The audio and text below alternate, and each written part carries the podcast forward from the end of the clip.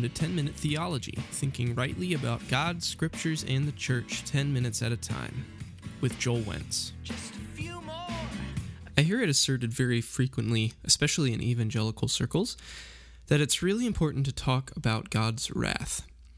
That while God is love, and we are certainly fond of talking about God's love towards us. Many Christians are nervous that focusing too much on God's love will make it tempting to ignore his wrath or his justice or other attributes of God. But what are, exactly are we talking about when we say things like this? What does God's wrath actually look like? What is it directed towards and why does it exist? These are all really big and question big questions. And as a nearly lifelong Christian myself, this subject couldn't be more important to me. I really believe that notions of God's wrath can become very easily twisted or even subtly misdirected. And these misdirections can result in really damaging conceptions of God. In my own life of faith, I actually developed a pretty misinformed perspective on God's wrath, especially. This grew to create a sort of psychological existential crisis that I'm sure I'm going to be recovering from for years and years. And as a result, I passionately think we cannot be too careful when we talk about this subject. So, what follows is a note on God's wrath. First, there's sort of a pop theology about God, in at least in the circles I know, that goes something like this God is love, but he is angry about sin because this sin is what separates humans from God, humans being the thing that God loves the most. It's precisely because God loves us so much that he is so angry about the sin that gets between us and him. This anger is what we have come to know theologically as his wrath.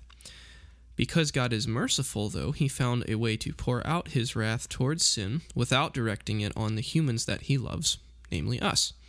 This is the role of Jesus. On the cross, Jesus drinks the cup of God's wrath to its dregs, absorbing it and then, therefore, directing it away from us, as long as we exercise faith in Him, in Jesus.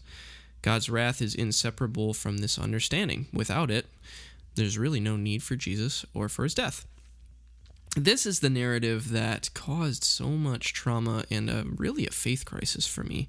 At a really fundamental level, underneath everything I believed, I was actually torturously afraid of the God that was behind this whole system, this whole economy.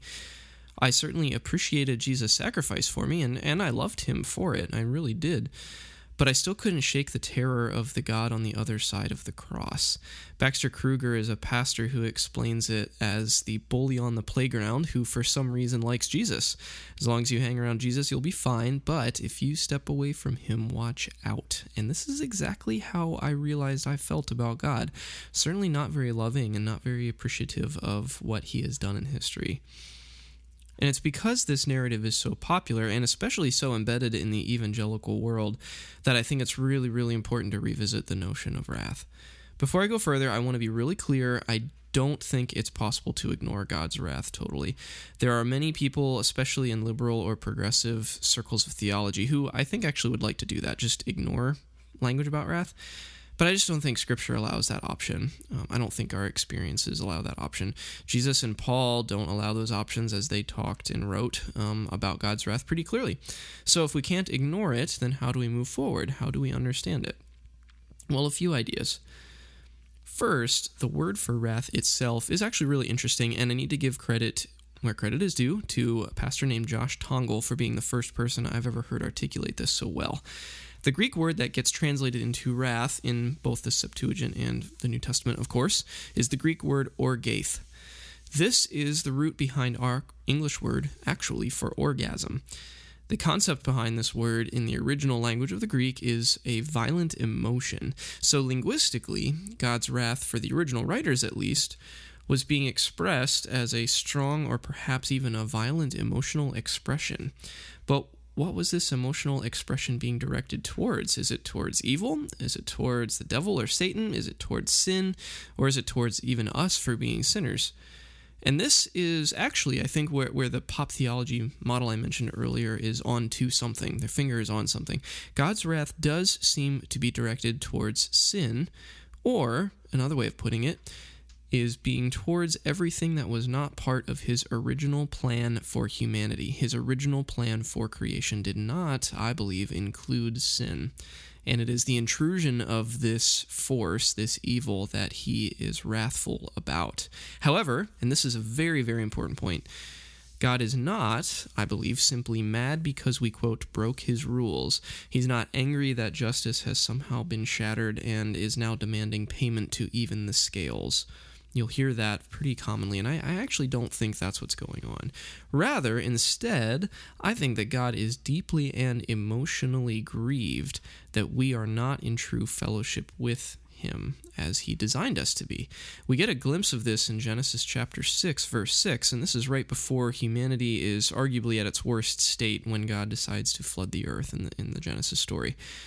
The text here says, and I quote from the NRSV version The Lord was sorry that he made humankind on the earth, and it grieved him to his heart. God is grieved at how astray we have gone. The grieving of God's heart and our breaking of fellowship with Him, I think, is a direct result of sin. But it's not because we are separated from God in some sort of quasi pagan deistic type of theology where God is out there somewhere and unreachable. But instead, it's because our relationship with Him is marred by shame, guilt, and fear and other emotions that are not what He wants for us. I want to say that again. They are not what He wants for us and not what we were designed for. And our perspective has a huge impact on all of this. So, a quick example when I was a really young kid, I remember my family visiting a farm. I did not know it at the time, but this farm had electric fences. We went up to the animals, and I wanted to see the sheep, I believe they were, up close and personal. So I ran towards the electric fence and went to stand on it. Well, my mom very, very quickly seeing what was happening, rushed up to me and grabbed me. You could say violently grabbed me away from the fence this for me as a little kid you can imagine was actually a very scary experience. I didn't understand what my mom was doing. I didn't understand her actions towards me. They seemed violent. They seemed sudden. And i was actually scared by my mom more so than i was scared by the fence because i didn't realize what lay in store for me should i grab the fence. Well from my perspective what my mom was doing seemed mean seemed angry or maybe you could say seemed wrathful. But from her perspective she was protecting me from the very thing that i was going towards that was not what she wanted for me. She did not want me to get zapped by that fence. Any good parent would say the same thing and has probably similar stories about saving their children from things of destruction. Well, I believe that this is what God's wrath looks like. And from our perspective, when we don't know that the sin we're going towards is going to give us a zap, so to speak, God's action to save us from that appears violent, maybe appears angry, and maybe appears wrathful. So, the book of Romans to close contains some of the most well known references to God's wrath in the English Bible. And in fact, the word wrath itself shows up in the book of Romans more frequently than any of the other epistles in the New Testament. And Romans is the source of much of the evangelical popular theology I've been talking about. So it'd be good to look at one of those references in light of everything that's just been discussed. Romans chapter 5, verses 8 and 9 say, But God proves his love for us in that while we were still sinners, Christ died for us. Much more surely, then, will we be saved through him from the wrath of God. And this is couched very clearly at the beginning in God's love. God's love is the driving force behind this action. So you see, Jesus, in perfect obedience to his Father, is the one who restores us to right standing before God. He is the one who saves us from the electric fence of sin. And it's through Jesus that we can finally once again experience the fellowship with God, which was what He intended for us from the beginning of all things. This is what we were designed for. And all of this happens because God loves us and will stop at nothing to reclaim His children, to save us from the fence.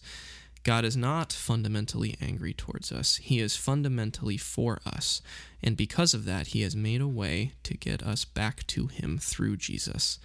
This is what it means to be saved from the wrath of God. Thanks for listening. For more information, you can check out the podcast page at joelwentz.com or you can follow me on Twitter at joelthevaliant. And of course, you can always subscribe to 10 Minute Theology on iTunes. Take care.